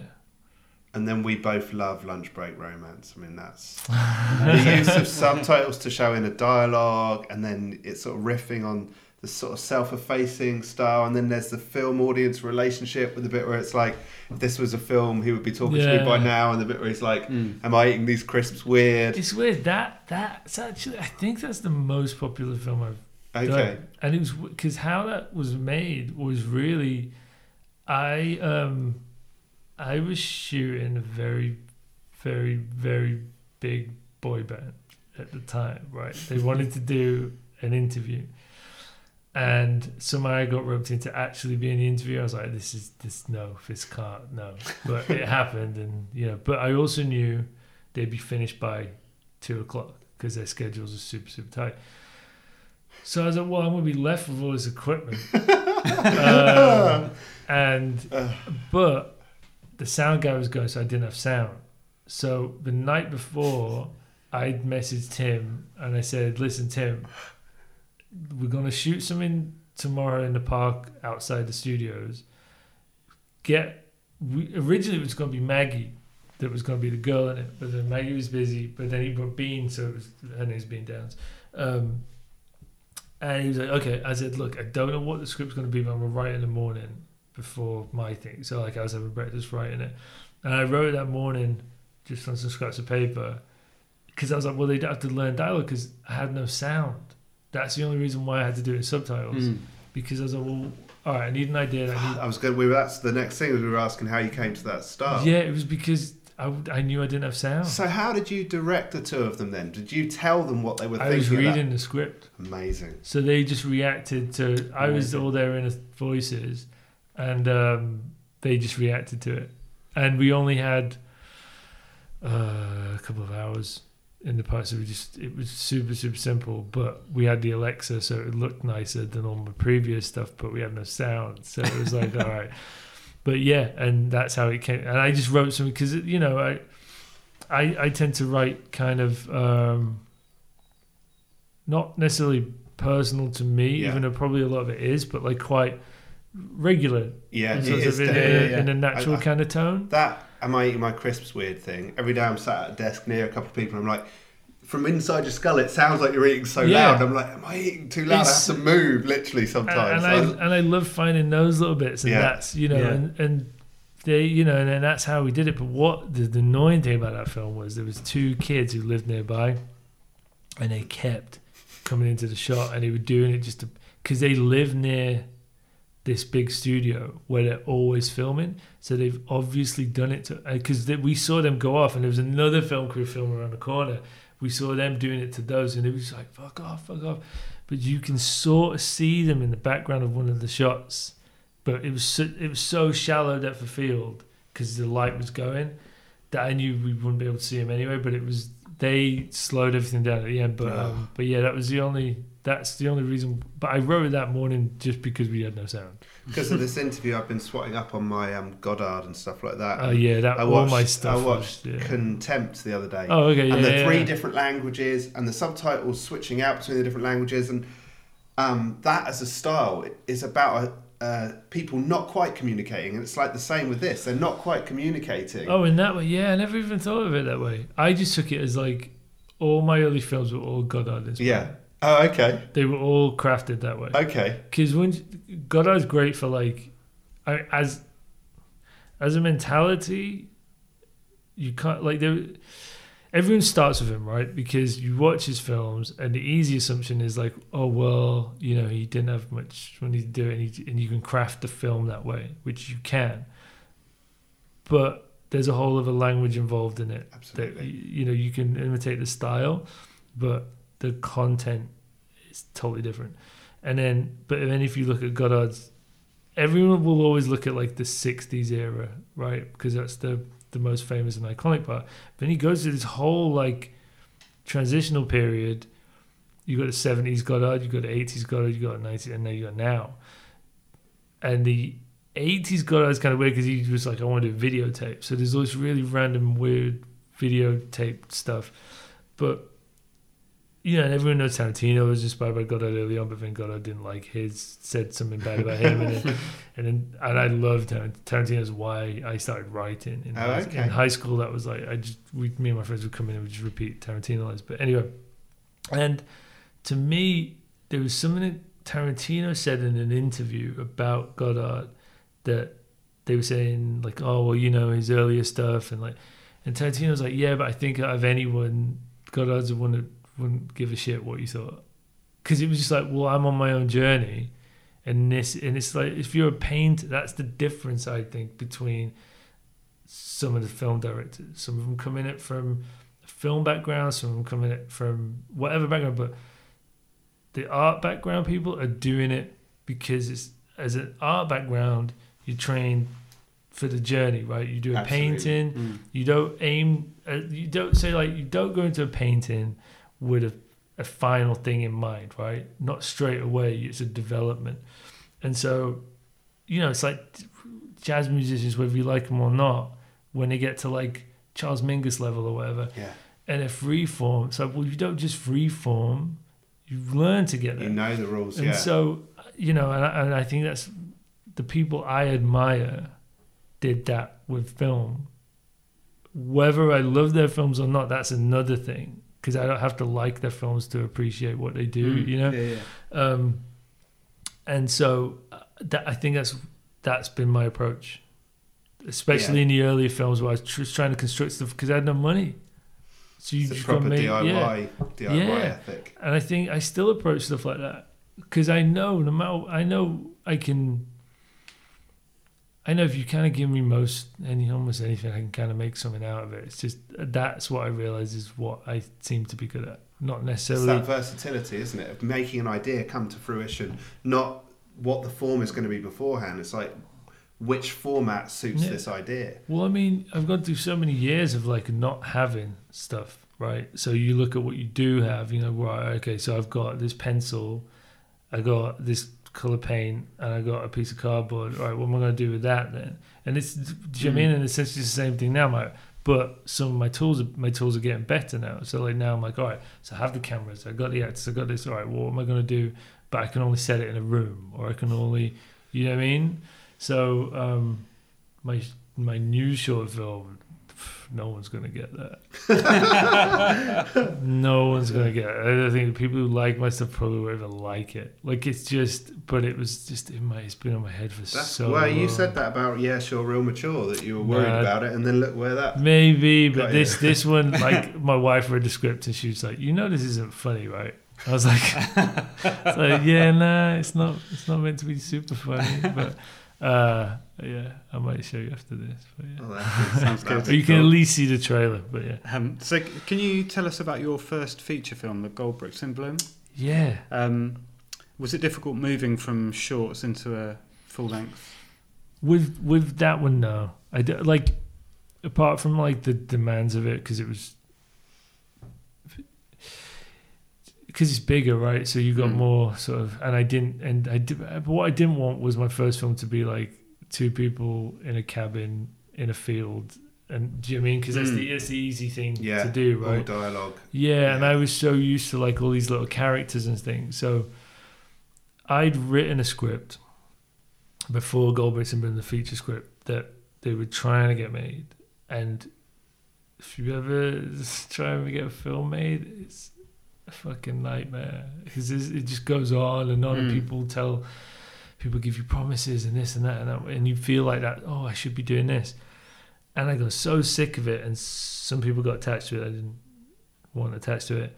Um, I was like, right, I've just got to write something that's really me now, and I, that I think I can make with a bunch of my friends. Um, and at the time, I only had like eight thousand, ten thousand dollars. So I was like, right, I think I can make it with ten thousand dollars. And I'd shot with everyone already. Everyone in that film has all been, in, have all been in Yeah. my, apart from like Zasha and Evan, and we had, you know, we had a couple of new people, but Zasha and Evan, they're all friends. So like, it, it was all, you know, everyone had a good sort of sense of community. So I wrote, everything was written on things that we had access to. Like, and essentially it was their whole time in Long Island, as painful as it is for me to admit, like, is what most of that was our conversations. Like, but it's because I'm not from that background why I observe it in the way that I do. But it's the same as like what gets me is you get a lot of upper middle class. Fuck it. You get a lot of upper middle class white guys making documentaries about kids on council estates, mixed race kids, this or that. I'm that kid, but I'm making films about rich kids. Fucking hell. Mm. Okay. Do you know what I mean? Because Yeah. like being from that, I don't want to see films only only just about that. I know the fucking struggles Yeah. that goes through. Yeah. You're only selling that to people who aren't from that, Yeah. right? So what I want to do is I want to like I get excited. I'm like, oh, what? I'm in the Hamptons and, and I'm going to country clubs because I'm not from that, but I observe it. And to be fair, they're all cool with me. Yeah. Like I haven't had any Mm. problems. And I just find it interesting because they got different stories to tell. Like I've lived all those documentary things. I've lived through that. I don't need to. I don't need Yeah, to watch all the time. Absolutely. So if you break down gold bricks, it's me doing the opposite. But the thing is, it doesn't get the same kind of response because it's a bunch of rich kids talking, moaning, okay. Yeah, yeah. moaning about their lives whilst they're having brunch on a Wednesday.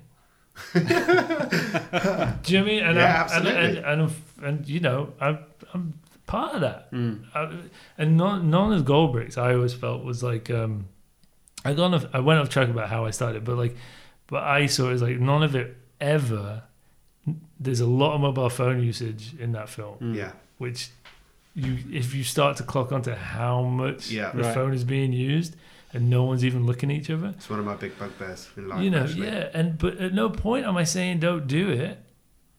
At no point have I. I don't even feel like I make fun of those people because I am those people, but I don't make fun of it. It's like if you feel there's a problem there, then you take the problem. But like, no one, uh, no one who does that, I don't feel I made, and I have no intention of making them feel bad for doing it. No. Do you mean it's just? I don't think any of your all- stuff's sneering. Like even the stuff with Justin, it's an in joke, Yeah. but it's it's there's something warm. Well, it's Any even when you're poking fun, there's something warm. Well, that's the it. line, though. I think. I think it's easy to do that. Like, um, it's so easy to say something shit, and something that's the easiest Mm. thing to do, right? Because it's not even it's not even good criticism to come in straight away and say how bad something is. You got to be able to like at least appreciate something. Like, uh, you know, I get shit sometimes from other directors because I don't necessarily love David Lynch films, but I respect David Lynch for making those films because there has to be those films. Yeah.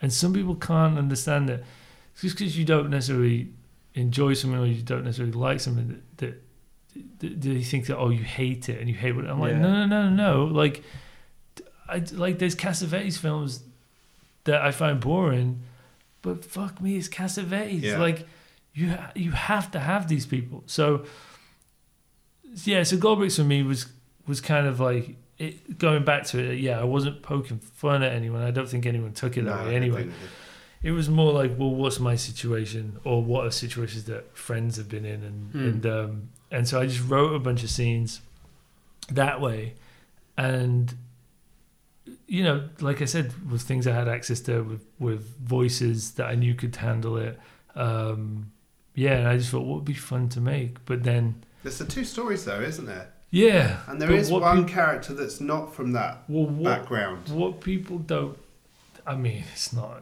hardly ever seen it, so but like you know, is what I sort of don't know if I made clear, which I probably didn't, was the Calvin Stone story is the fake thing. It's like the story you fed in art school, right? Like you gotta be the struggling artist and Mm. you gotta this, you gotta suffer to do this, blah blah blah blah blah.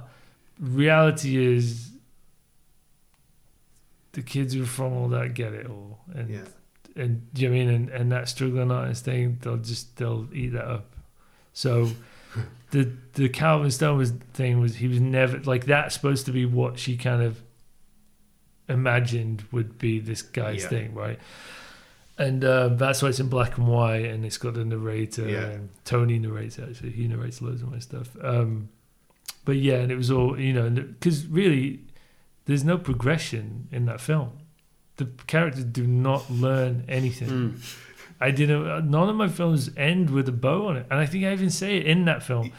But like beforehand, it was because I always used to end my. I still do, I suppose. I end them just as you'd think they would be beginning. Yeah. You know, like it's like sometimes it's mid sentence. I've Yeah. I've ended films mid sentence a few times, but like it's just just that point where like you've started thinking, oh, I just end it because I'm like, well, well, you've started. That's to- real life as well. There's nothing worse than a film that's really too tidily tidied Yeah, up I don't want to. I don't fucking. I don't feel like I'm smart enough to tell anyone, like, give anyone a message. Do you know what I mean? Like Cringy that. films are annoying. Yeah, oh my anyway. god, yeah, because you're just like, what the fuck? I'd rather just something where like, if if it raises questions to you, cool, that's uh, that's it, right? Mm. Like, you're smarter than me, so like, cool. You you think of it in your own terms, and that's kind of what happens at the end of Goldbricks. Like, it's like this happens, so what? There's Yeah. a star across the universe glowing. Like that's what it comes down to. Yeah. All my stuff's kind of based around about like I'm very, very, very aware of uh, how minuscule all this stuff is.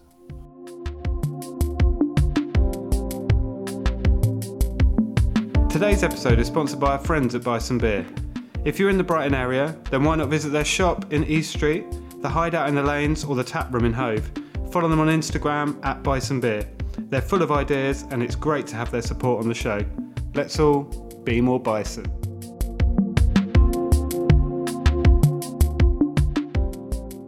Um, so something I love personally about all your work is the colour, um, and and also uh, I'm a surface pattern designer, so there's so much pattern, especially in the house in Long Island in Oh, oh, I'm in that house. Yeah. Um, but I was interested to find out that you're actually colourblind.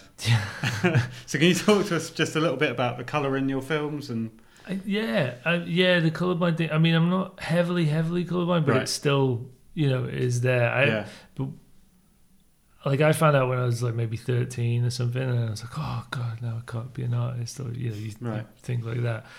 And then when I was on my foundation course, uh, I had a tutor, Elspeth, um, was the first person to sit down with me and was like, right, let's work this out. Mm. So we went through this process of trying to work out how I can see the colors. And what was interesting was what I, just people didn't know. Um, say I'd see something and I think it was maybe blue, and it was probably purple. She, we worked out if I get something that we I actually know is blue, like know it rather than Mhm. see it, I know it's blue. I'll put it next to it. Suddenly, I can start to see the purple.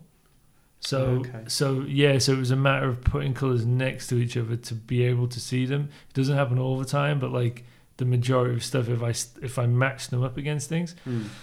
so that's one thing. But then the color in my films, obviously, it stems from like me being able for it to be clear to me. yeah, But then, you know, I, I feel like I've been doing not just film but like illustration and that for so long now that, and I, you know, when you travel and you go to places and you see that you start to see other color palettes and you, and that's basically what I've kind of done. So like when I'm away or if I see things, I'll like swatch the color palette Mhm. on my Photoshop and then I was mentioned earlier, like Yeah. I'll write random names like Kevin Saw's skin color. you know, like he's pasty white. Sorry, Kev.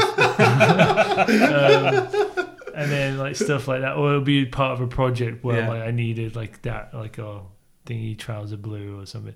Um, Daffy Duck bill yellow, orange, and stuff like that. So, and then I've just developed this sort of swatch. But then I also kind of, but when it comes to things like uh, the contrast and that, I sort of take things in that way.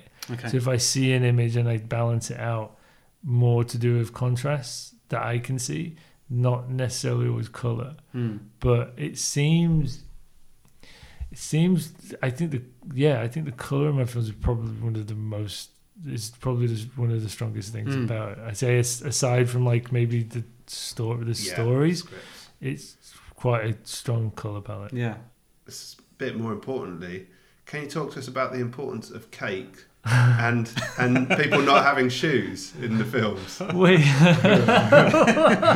wait, what? Well, loads and loads of the films, people don't have shoes. So you've Well, got they take their shoes Crow off. Advice. He's got no shoes. Oh yeah, yeah, Yeah. yeah, yeah. yeah. Uh, Don't tell us you haven't noticed. This is No, in your I mean I films. know pro advice. In- yeah, in but the cake thing is In- interesting. yeah, there's a cake reference in your war short. He get doesn't he get Oh, war yeah, milk? cake. milk Big He's Justin like, oh, gets cake. distracted by cake when they bring that into the Oh, room and he's having his. Oh my god! I've, th- you know what? Right, I, I so on my Voltaville site, which is where I put all my short films and the nerd out. I I feel like I've caught all those references, but the cake thing is interesting. I never thought about cake because I'm not even a big cake eater. So, so I'm surprised that comes up too much. Like you know, savory stuff. I Yeah. I'd probably talk about crackers and crisps a lot, but I don't. Um, but the shoe, the- the yeah. shoes thing though. The shoes thing. I I mean, for me, it was because he was dead. Yeah. So I was like, okay, this is a Hmm. ghost, and it, you know, and I just thought it was funny because he's got no shoe. And there was, a friend of mine told me years ago because you know you sort of like not sleep in parks because you're homeless, but just like sunny day and you just sort of have a nap in a park. Yeah. And I was in sort of around Berkeley Square, and I was I don't know, listened, and then he was telling me how he said, "Oh man, I don't, I never fall asleep in parks." I was like, "What?" He goes, "Yeah, man, because um, my mate did it, and they stole his shoe." I was like, "What?" He goes, "Yeah, they stole his shoe, not shoes. They stole a shoe." I'm like, "What?" He goes, "Yeah, you had to walk home with one shoe on." And so in the back of my head. That's head, more humiliating, isn't it? yeah, and I, I, I'd rather walk in no shoes, but then in the back of my head, I just always found that funny. Just someone Yeah. just like no shoes, and um, I, I just there's something about it. But then also, I suppose you know, then you go to the whole like Paul McCartney walking across Abbey Road. Oh yeah, the you fall, know, the yeah, thing. Yeah. and so you know, a, is he actually dead? Did McCartney actually die? In that car? So you've got all that stuff. So I think there's so much history with the no shoes thing. yeah. Um, it's probably why it, it pops up. My DOB don't wear socks ever, so if he's ever hasn't got shoes on, he's barefoot. So if he's in anything, Andrew, yeah, he's definitely the barefoot guy. But yeah, Um, you. Uh, yeah. Okay. So we've got one more, and then we're I on to the love quick fast. all the links in, the, in my films. You picked out the two I had no idea about. There's so many links in my films, like the amount of like the amount of Bukowski books that are in the background. Like, it's so, and all the characters that interlink and stuff like that. But I love that you just picked out the two.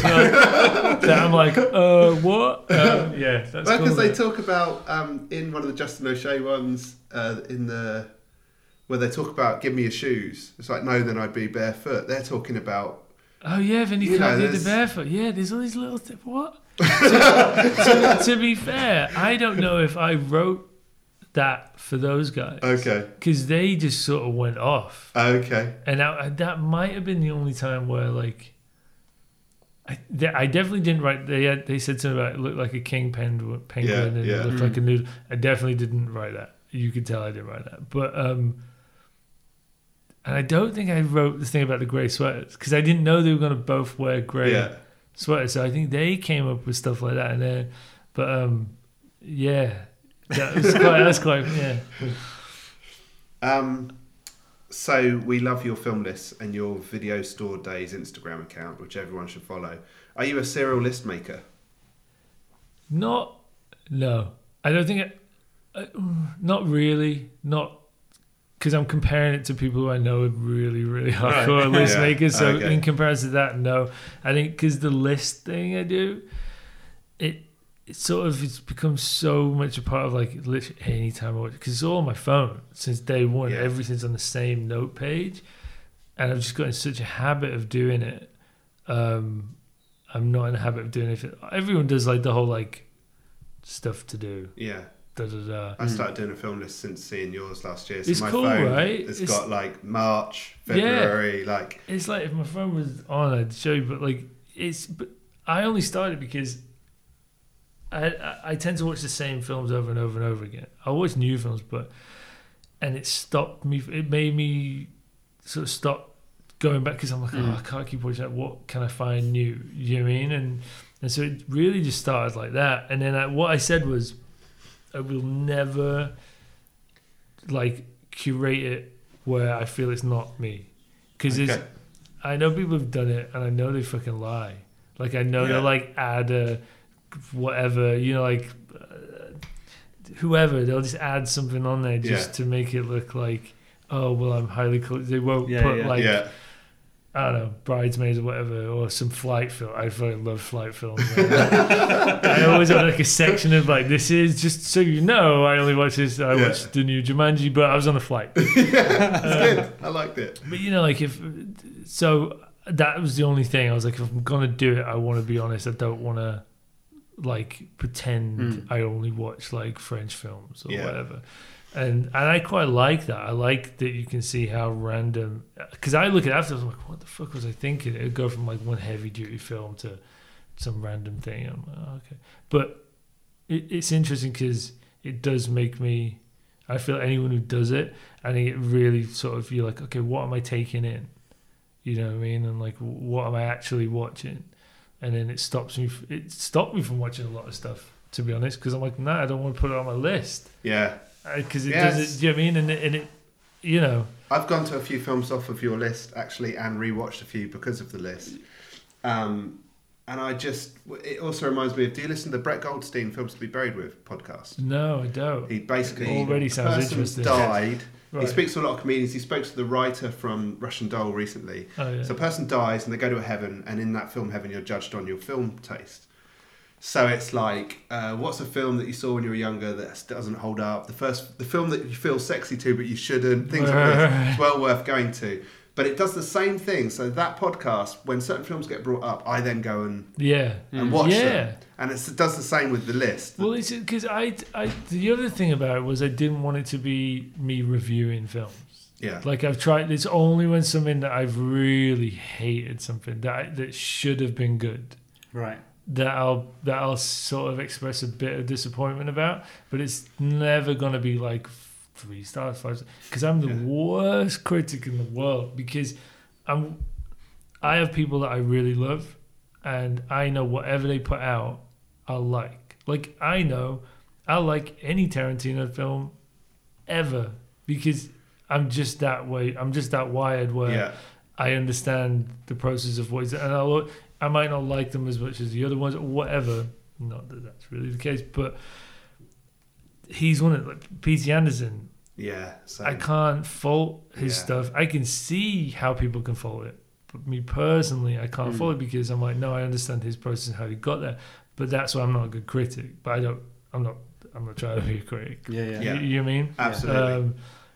because my job is to sort of see how people have made their things and uh, and just appreciate that journey it's only when films that had every everything there to be good and they've fallen apart because of people trying to waste money or Mm, whatever you know those are the situations where i'm like oh, this could have been something you know but uh, yeah um, It's funny when you when you were saying uh, flight movies, plane movies.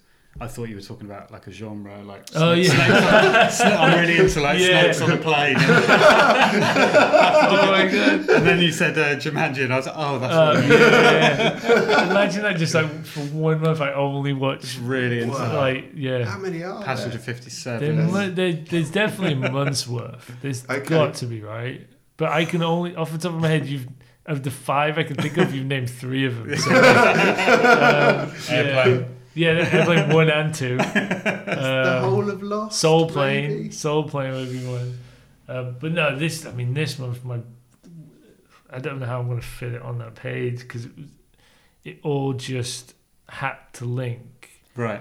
and so I did it last year and I really stuck by it. Like it was, my missus was. Just like, can we not just? Watch? I was like, nah, because I can't watch it. Because then I have to work out how to link to that film. So that happens where I'm like, I'll watch something out of sequence. And I'm like, right. So the last thing I watched was Buckaroo Banzai, and I've just watched, uh, I don't know, Groundhog Day. How the hell do I link them? Oh wait, okay. So they based the end, the beginning of Life Aquatic, that walk, on the end of Buckaroo Banzai. And then that's got Bill Bill Murray, and so then that's how you, you know, stuff like that. Yeah, Yeah, yeah. amazing. So then you, you, I end up on the IMDb collaborations pages, and then one of them I've got at the moment where the link was so t- it was the Foley artist who'd worked on like one film in, in uh, Devil in a Blue Dress, and then also worked on Ghost in the Shell. Fucking hell. So I, was, I had to link that. I'm like, what? Super tenuous. Yeah, yeah. Amazing though. Yeah, nerd level. My co- I told my cousin when I was back in Leeds, and he was like, "Mate, just fucking watch films." that was. No, Oh, um, so we're on to the quickfire Yeah. round. oh Ta-da! man, yeah. Quick fire round. Oh yeah. There's no scores. There's no, there's no. We won't be judging you. Um, okay. Okay. First one up: Kubrick or Woody Allen. Oh, fuck, man, it's Kubrick. But yeah, Kubrick. Okay. I can't. I mean, yeah, you.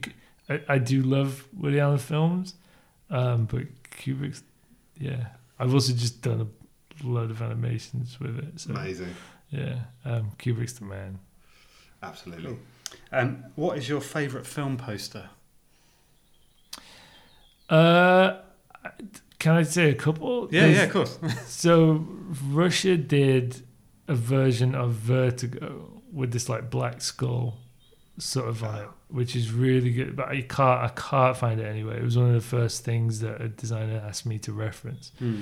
and I just came back with you know Saul Bass's one, and he's like, nah, not that one. I was like, what? So um, that one.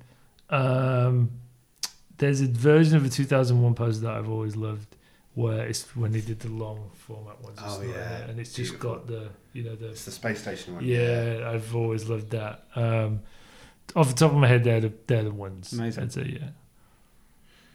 Which idea do you wish you'd thought of? Bubble wrap. Can I give you a high five? that that is without a doubt the quickest anyone's ever answered that Oh, really? question. Normally people can't answer it. well, I know I know the I know the kids of that family, and they live a pretty good life.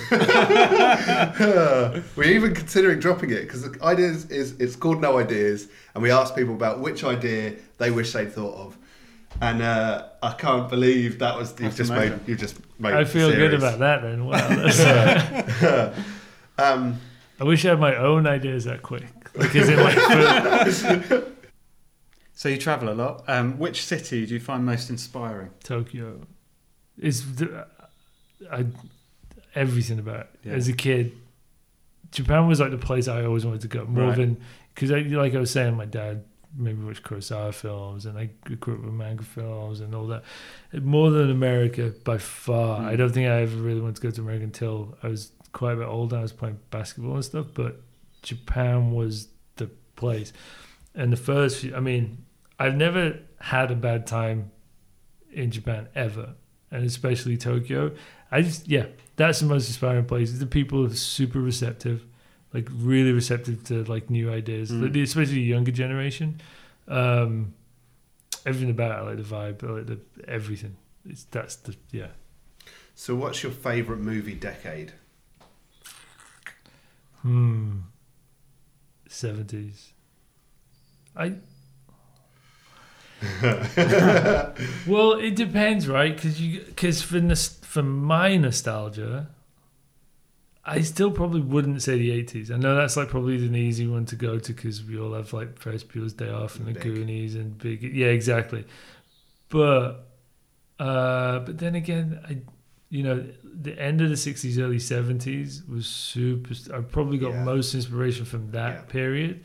Um, but if we're talking about nostalgia, you know, like I said, I mean, Big Trouble in Little China is not my favorite. But Yeah. then, but then, you know, I got into films really because of '90s films. You know, so like '95.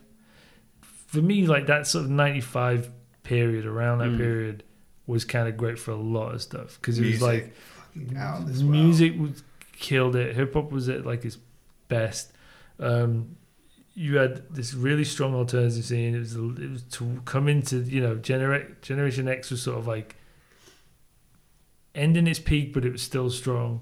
I feel like I'm the I'm like what nineteen so eighty to eighty three is like the last of Yeah, that, right? Yeah, and we're in that sort of middle ground of we're not millennials, we're not Generation X, but you can still tell people that, you know, because now there's no selling out, right? yeah, But in Generation X, there was selling out. Whereas- absolutely. So, now it's impossible. You can't sell out now. Everyone sells out, so it's, Yeah. there's no It's no, no one gives a fuck. There's Yeah. nothing to sell out. Whereas like I'm still from a period where I'm like, nah, I don't want to do that. Yeah. It seems like mm. so. So nineties has a lot. I have a lot to sort of thank for those films, but I don't necessarily love them. Yeah, but the end of the sixties, end of the sixties, early seventies. I'll just say that. Oh, you know what? Whenever Scorsese really kicked in. Okay, well, when would you say that was then? it's not Mean Streets. Mean Streets is. I see. I wouldn't. I'd say Taxi Driver. Oof, okay, yeah. Do you, do you know what I mean? Like yeah, I feel like. Mean Streets felt like it was rehearsal for Taxi yeah, Driver. you know, and I feel like nothing against Mean Streets for that, but like I feel like it was when films could end bleak. yeah, because- absolutely. People, Tarantino said this actually because everyone says Jaws was the thing that changed it, right? It was like, oh, because it opened massive. No one had ever done it before. It was the first time the big blockbuster, blah, blah, blah, blah, blah. And ever from that point, everything was happy endings. It Mhm. wasn't. It was Rocky, I love Rocky. right? And the ending of Rocky was the first time in a long time people had come with a positive ending. Because Yeah. before that, it was all like Marathon Man, da da da, yeah, whatever. Yeah, Taxi Driver. Even Yeah. Taxi Driver has a nice little upbeat, but it's still, you know, it's like he fucking murders the whole thing.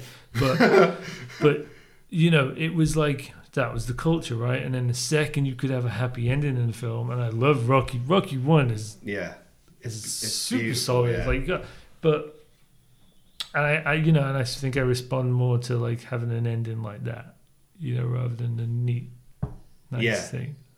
We all, you know, it's good to have a happy ending sometimes, but Sometimes, yeah. but yeah. So that's yeah. Cool. So um, you can either do drawing or make films for the rest of your life, not both. Uh, which would you choose and why? films. I think films. I'm trying to be quick with my instant responses, but Yeah, I'm yeah. not quick uh, afterwards. Um, it's weird because drawing for me is like it's so.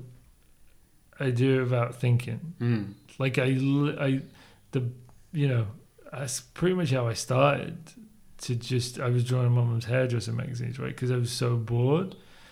So because I don't think of it in that way, like I get more from if I complete like a film project, because there's more, th- like there's more people involved. You've Mm. got to like, there's so many more assets. Like I got to write something in to just finish. Anyone that finishes any film project has to be congratulated, even if the work is shit.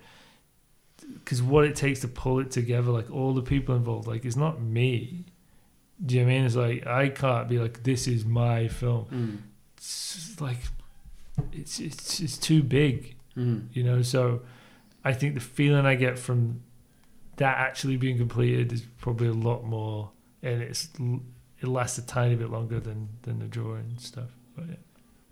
All right. And the last one. Can art save the world? It, well, I was gonna say it already has, hasn't it, at certain times, but it looks like nothing's saving it right now. Can you just elaborate on when do you think art saved the world? That's a fucking good answer. Um, I think just the fact, just by, I break it down as in it's in everyone, right? It's just certain people choose to take it on, certain people can take it on.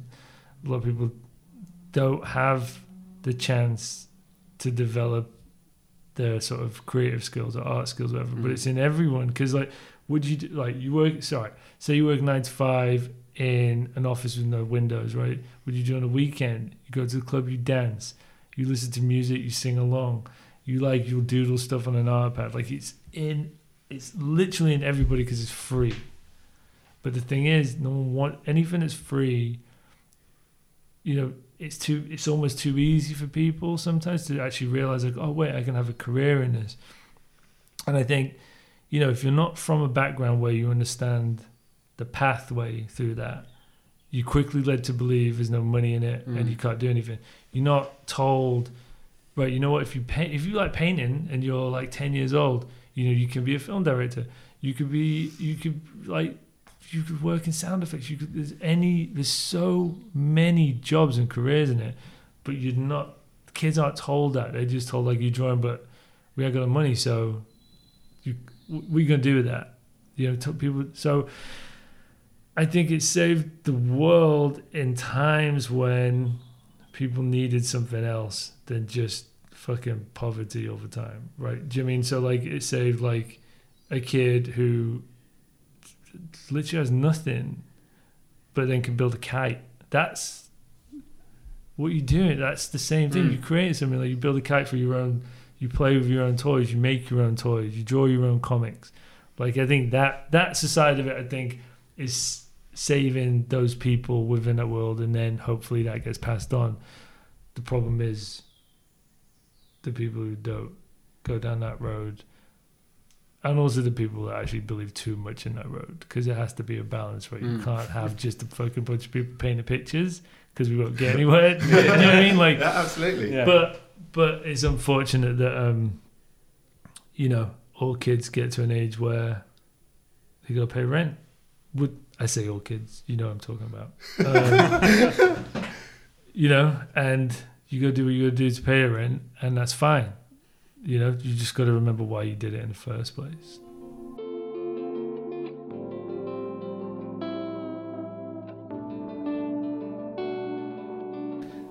Thanks to Tomino for the theme music, for Bison Beer for sponsoring this episode, our families for supporting us on this journey, and most importantly, you, the listeners, for tuning in and following our ventures with no ideas. Follow us on Instagram and like and subscribe on iTunes and leave us a comment if you can, but only nice ones. Check out our website, noideaspodcast.co.uk, for the extra bits to accompany the shows. We'll be back next month with more ideas.